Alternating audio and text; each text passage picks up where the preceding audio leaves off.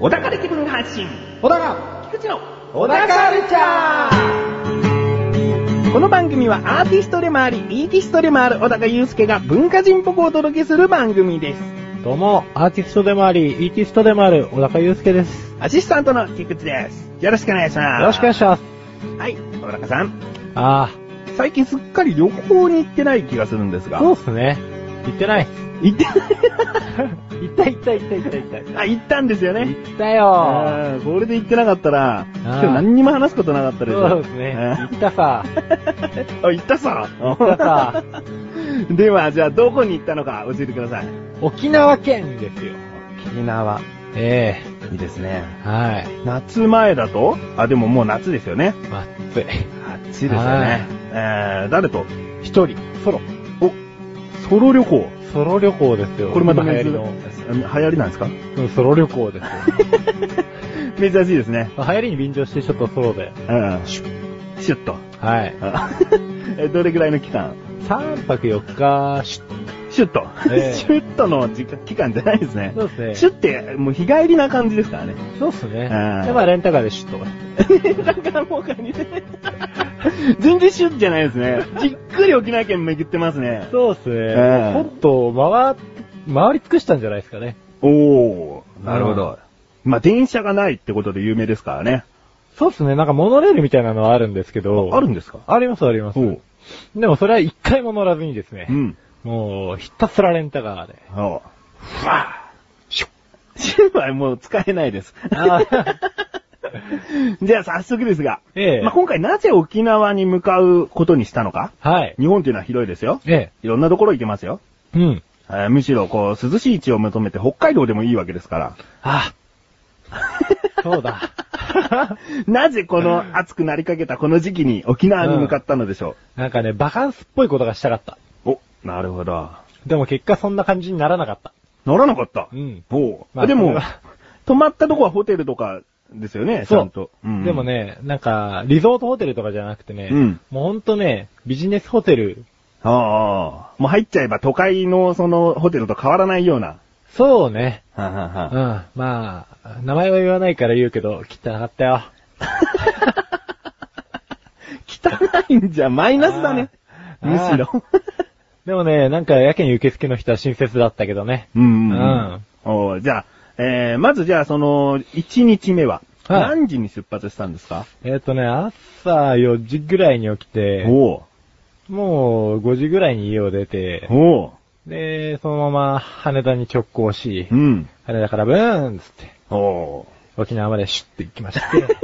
それは主でいいですね。そうですね。うん。え。まあもう着いたのはどれぐらいですかまあ、でも、く、10時半とか11時ぐらいじゃないですか。うんうんうん、もうすぐですね。あーすすぐですね。飛行機っていいなとか思いながら、うん。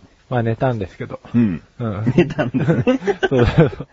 その飛行機の中に写真撮ったりとか。いや、してないですよ。今回はあでしすなかっね、通路側だったんで。たあー、惜しいですいやねー。もう残念ながら。はいええで、シュッて行きまして、うんで、着いてすぐレンタカー借りて、うんホテルに直行して荷物を置いたわけですわ。おううん、ドーンって。汚ねえな、つって。 はい。切ったね、泣こうかって言って。3時にならないとチェックインできないですよとか言い始めたんで、そうだよ ね。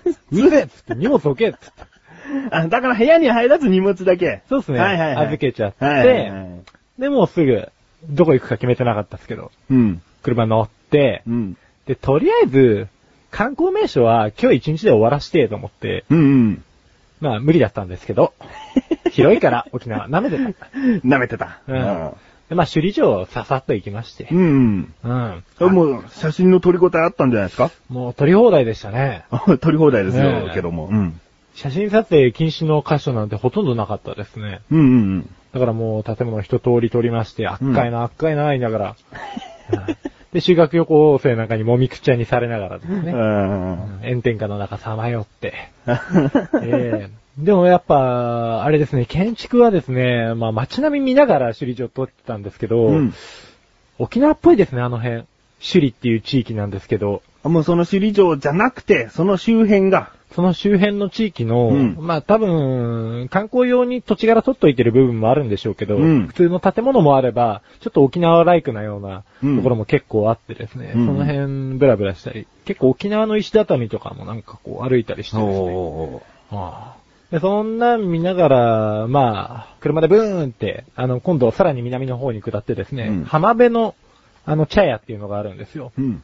そこ結構ガイドブックの中でも有名で乗っかってたんですけど、うんもう、店の下がですね、うん店がもう、そもそも海の岸壁に立ってて、うん。で、もう目の前がすぐ海なんですよ。まあ、綺麗でですね、夕暮れ時で、ほお茶なんか一人で飲みながら、う。ほう。で、4人ぐらいの女子大生が隣にいてですね、あのお人う何キモいとか言われながらですね、 話してないの ね。そうそうそうそう。 で、まあ、一人でチャーシューバいて、うんえーなんか、ガトーショコラとか食って、うんまあ別にそんな美味しくなかったなとか思いながら、うん えー帰って、沖縄料理を食いに外出かけようっつって、うんバーに入ったんですよ。おうあるこのバーはすごい美味しかったんで名前紹介しますけど、うんバーオール。オール。はい、うんオールって OWL の袋でしょ うね。おうおオールうおうおうええあ、ほうほうほうなんて言っちゃった。 あ、袋みたいっつって。 まあまあまあ。袋怖でいすねね、 偶然ってね。 めんどくさいですね。偶然。で、そこで、あのーあれですね、普通にお店の人たちもいい人たちだったんですけど、ん一緒なんか隣に、鹿児島から一人でおう。旅行に来た男性の方、おう。銀行に勤めてる方なんですけど、ちょおっと知り合いになってずっとだれって喋って、うん今日どこ行ったんすかとかなんか話しながら、うん。やべ、ここ気に入って明日も来ようっつって、う今ん。日は、その汚いホテルで寝ました。おうはい。いいですね。ええなんか、ソロ旅行をして、えその一緒の旅行の人でもいいし、まあ、地元の人でもいいし、誰かとこうきちんと話して出会えるっていうのは、これ貴重な体験え。ですよそうですね。。あ一人旅行ったら、基本ね、バー行った方がいいですよ。おやっぱ結構喋れます。いやこれはもう旅してる人、旅行好きの人ならではの意見じうゃないん。ですか。あ その場で沖縄っぽいもん食わしてくれって言ったらイカ出てきましたけどね。あまあ、まあ、ちゃんとそこの海で撮れたんでしょうよ、じゃあ。そうそうそう そう。そうなんでしょうけど。だから、海ぶどうとか出てくるかなと思ったら、ご耳がめん、これしかなかったっつ ってイカ出してきて。まあ、美味しかったけど。うんうんまあ、そんな夜でしたが。そうですね。あまあ、あのーまだね、うん。 1日目ですよ。そうです。これ次回に持ち越した方が良さそそううでですすねね。。うええん。ということで、今回は沖縄行ってきたということで、はい。いろいろと、ためになる話が待ってますかうんお、面白い話が待ってますかうん。ああ ためになる方よりの話が待ってるそうなんで、ええ。えー次回もですね、はい。お楽しみにとお楽しみとい。うことです。ええ。それではここで一旦。 CM ですどうも、マシュルだお。オフ会やるお日程は2011年8月20日。場所は東京都の新橋だお。各番組宛てに件名、オフ会参加、本文にメールアドレスを記入して、メールちょうだいだお。マシュルはあなたに会いたいよ。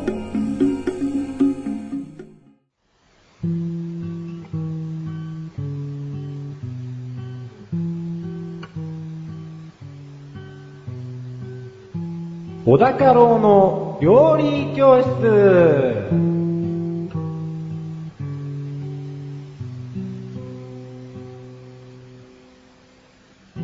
このコーナーは料理研究家の高郎先生に食についてあれこれご指導していただくコーナーです。ちなみに番組内で料理は一切いたしません。先生よろしくお願いしますお。願いします。それでは早速今回の料理食材テーマをお願いします。沖縄そば。沖縄そば。あ、もう先ほどの話の延長ですかね。そうなの。あ そうなの。そうなの。うん。沖縄そば。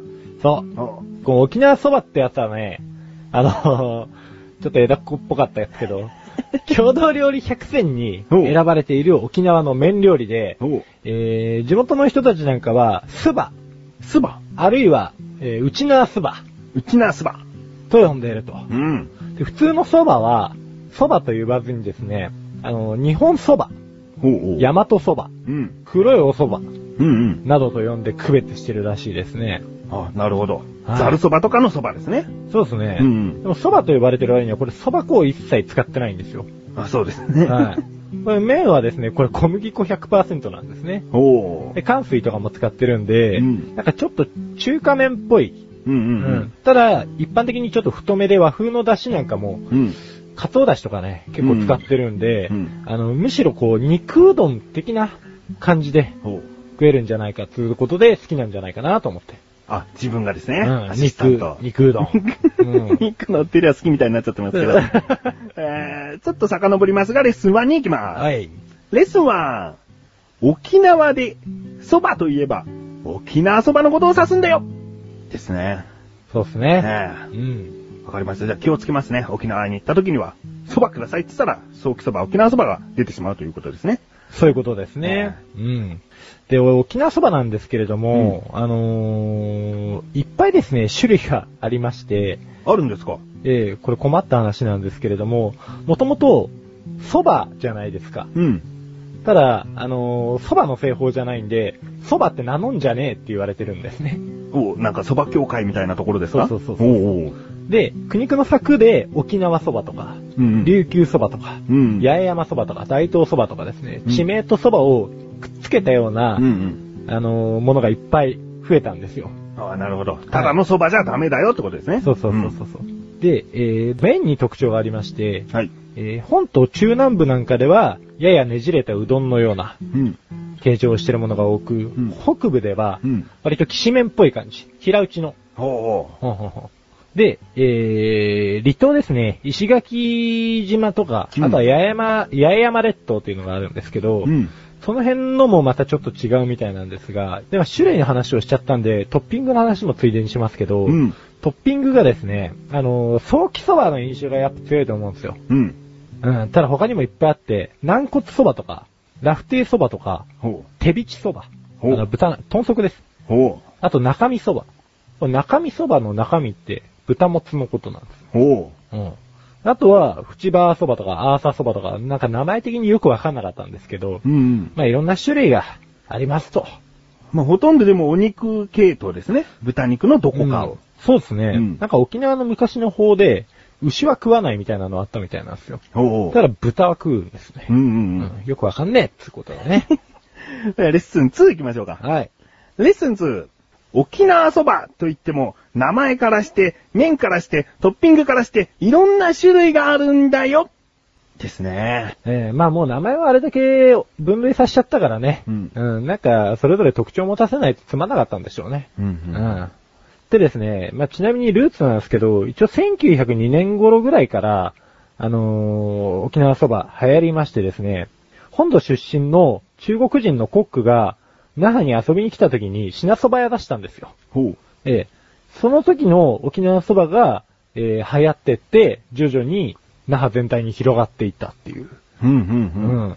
なので、元は品そばが源流みたいですね。どうやら沖縄そばも。ほううん品そばっていうと、こちらでも、ラーメンのこと指しちゃったりしますよね、もう。う。そうですね。うんうんだから中国人シェフがなんで、うんうん。もう、ラーメン的な体で持ってったんでしょうね。うんうんうん沖縄である材料で作って、まあ、豚とかの習慣もあって、うん突っ込んだところ出来上がったんじゃないですか。はあレッスン3行きます。はい。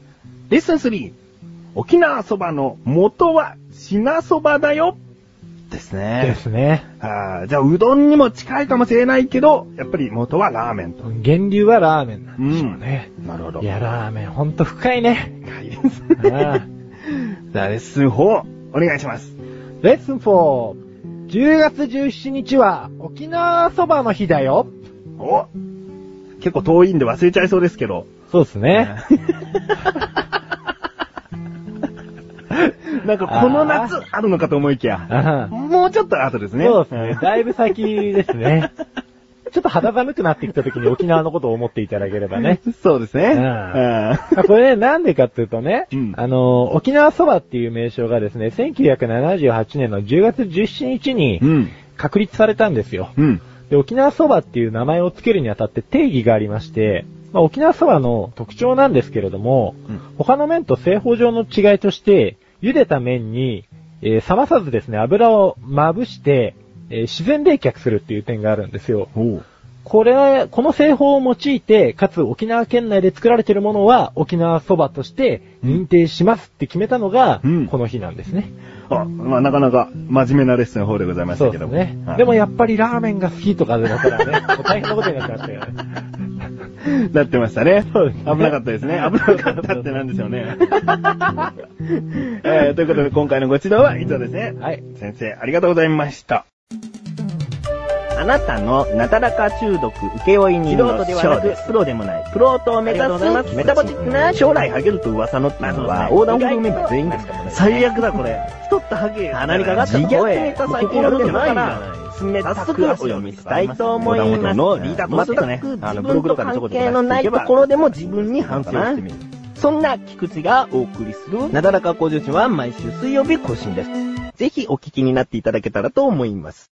おらかまし、レビューこのコーナーは小高祐介があらゆるジャンルの中から一押しな一品を選びレビューをかましていくコーナーです。それでは早速今回のジャンルをお願いします。音楽音楽では作品名をお願いします。ベストオブクルリ、タワーオブミュージックラバー2、お、ということはアーティスト名はクルリ。くるりさんでございますね。小高祐介はくるりが大好きでございます。そうなの。最近5人編成になりましたね。そうなの。およく知ってるね。あの、今度5人編成になるんですよ。 うん。で、チェンバーロックを今度から主体にやっていくっつってですね、うん。まあ割と室内楽みたいなものとロックンロールをちょっと組み合わせたようなうん。感じでやっていくんですよ。だからメンバーとかがやる楽器は、割とドラムとか、まあ普通にいるんですけど、うんトロンボーンとかですね、うんうんキーボードとかが入ってくるんで、うん。もうちょっとこうクラシカルな感じの要素も入りつつ、んまあクルリらしい、いわゆる王道の音楽かなと見せかけて、結構こうひねりの効いた楽曲を持ってくるんじゃないかなと思うんですが、ほう。えーこの岸田さんっていうボーカル曰くですね、えーこれまでのくるりは、どっちかっていうと佐藤さんっていう方と二人でやってたんですけれども、うん。音楽を作ってたと。うん。で今後、5人編成でやっていくものに関しては、バンドとして曲を作っていきたいと。ほう。バンドをやるのと音楽をやるのは、ちょっと彼らの中で違うと。ほで、今回のベスト版って2なんですけど、ベスト1からですね、ワルツを踊れっていうアルバムと、魂の行方っていうアルバムと、えー、B 面集を出していて、う。ほう。あと、もう一枚、つい最近アルバムを出したんですけど、名前ちょっと忘れなっちゃったんですけど、お意ね外。なんかね、焦って喋ってるから ね。今もう、名前が出てこないんですけれども、もう明らかに違うんですよね。うんなので、ベストワン聞いてからその3枚のアルバムを聞くと、また全然違うんですけれども、うんその3枚のアルバムを総括して作ったのが今回のベストなんですよ。ほう。で、先ほど言った5人編成の音楽ではまだないんですよね。ないですね。とりあえず一旦くるりを締めくくったアルバムと。そうなんです。うん。うん。なので、もうその前にベストを出した時からと、今回のベストまでの間のやつって、本当に音楽っぽい感じがするんですね。バンドって感じじゃないんですよ。ほう。うん。なので、えー、なんか3枚まとめて聞くのめんどくせえっていう人はですね、これ聞いてもらったらいいのかなと。 それ多分くるりさんもそう思って出してますよね。うん、まあ総括されてるんですごいいいんじゃないかなと。で、新曲も4曲ぐらい入ってるんで、 ほう。なのでベストっていうよりかは新しいアルバムとして考えていいんじゃないかなと。うんうんまあちなみにおすすめなんですけど、1曲目の奇跡っていう曲もものすごい名曲なんですが、うん。はい。一番最後にですね、えっ、と、鹿児島の民謡をバンドアレンジした、鹿児島おはら節っていう曲があるんですよ。うん。これ凄まじいんで、ほ民謡でこのうねりが出るのかっていうですね。おうちょっとくるり民謡っぽい曲、他にももう一曲東京レレレのやつっていうのがあるんですけど、それをさらに凄まじくした感じでしたね。う。聞き応えありと。聞き応えが凄まじかったです。凄まじい。ええああわかりました。はい。まあ、ではもうね、くるりさんの場合は聞かなくても、アシスタントの自分としては分かっているんですけれども、え今回の星、最大が5つ星でございますが、いくつですかえ いつ ?5 つですね。はい。えー最大ですね。はい。はえいぜひ、聞いてくれと。えぜひ。うんもう聞かなくちゃダメ。はい。わかりました。ということで、今回は、くるりさんで、ベストオブくるりタワーオブミュージックラバー2をレビューしました。以上、小高ましレビューでした。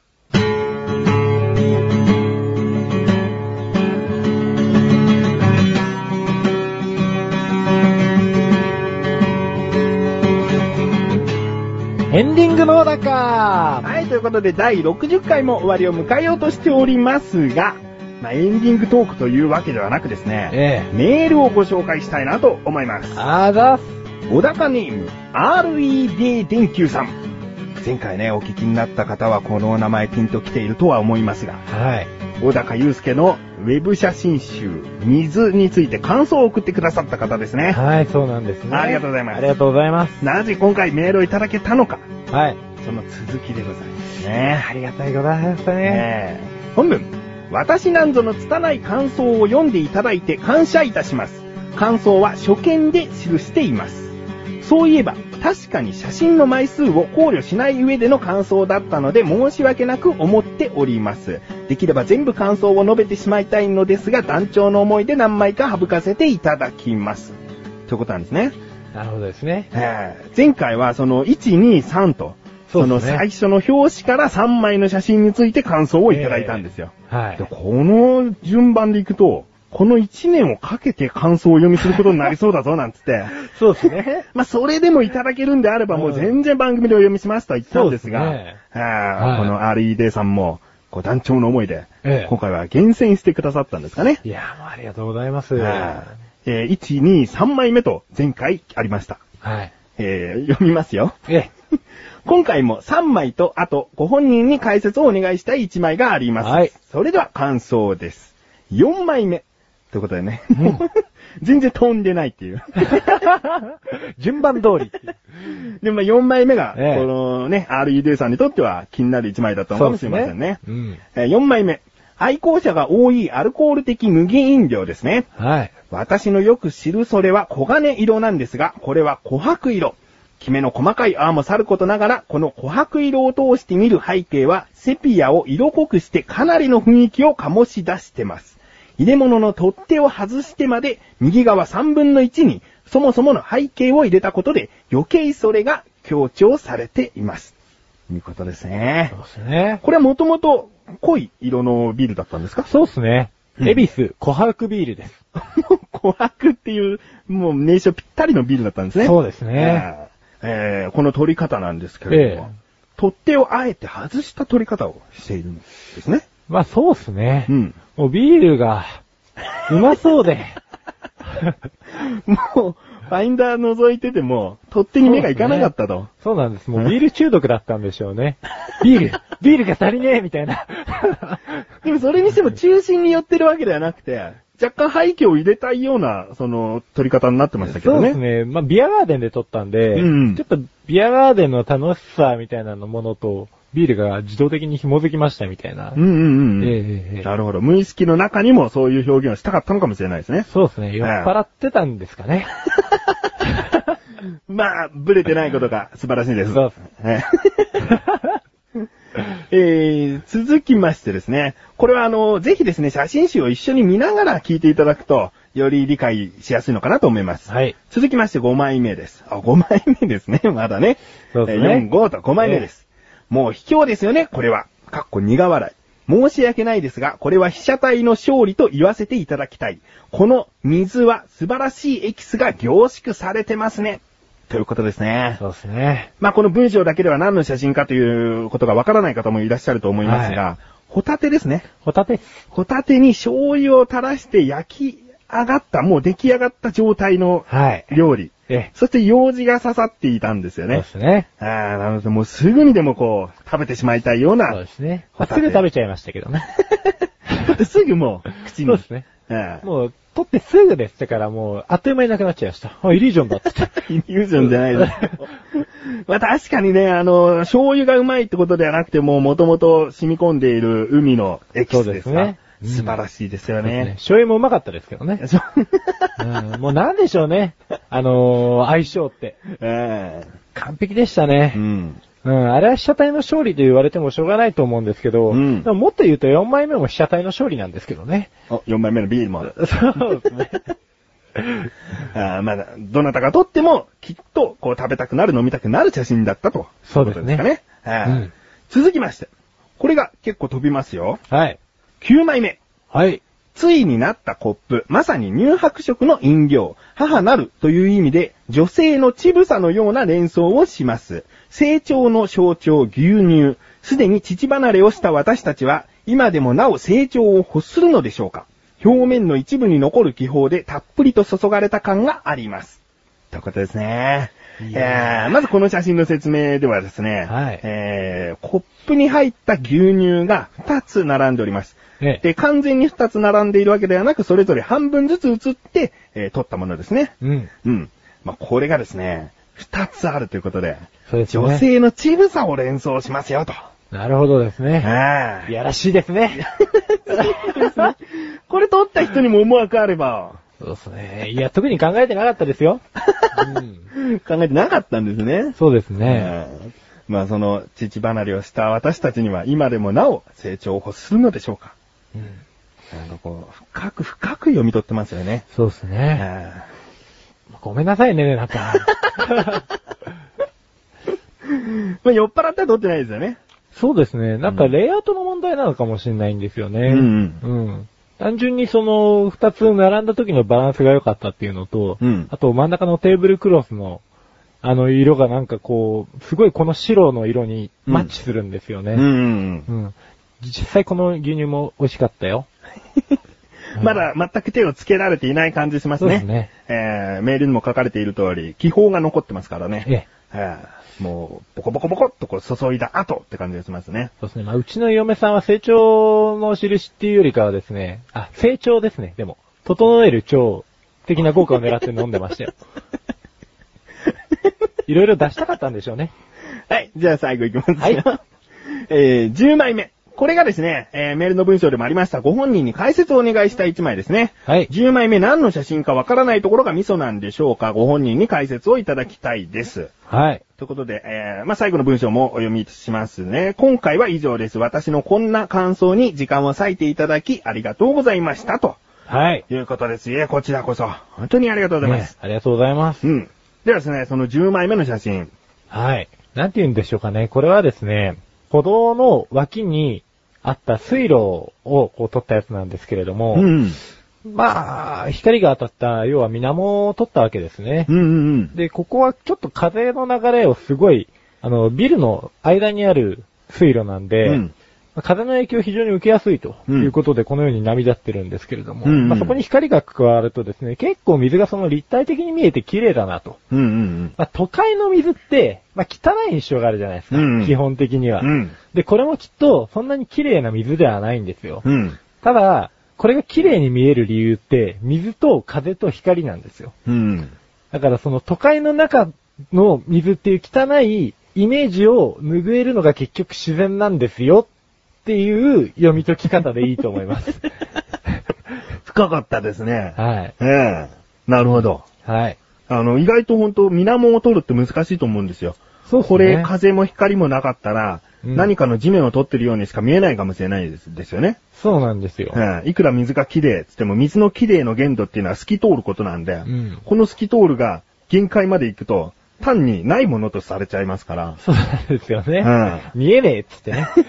なので、もう若干こう風が吹いている感じと光が当たっているっていうところが、もう水を立たせているんですよ ね。そうですね。うんうん。あー RED 天球さん、いかがでしょうかいかがでしょうか。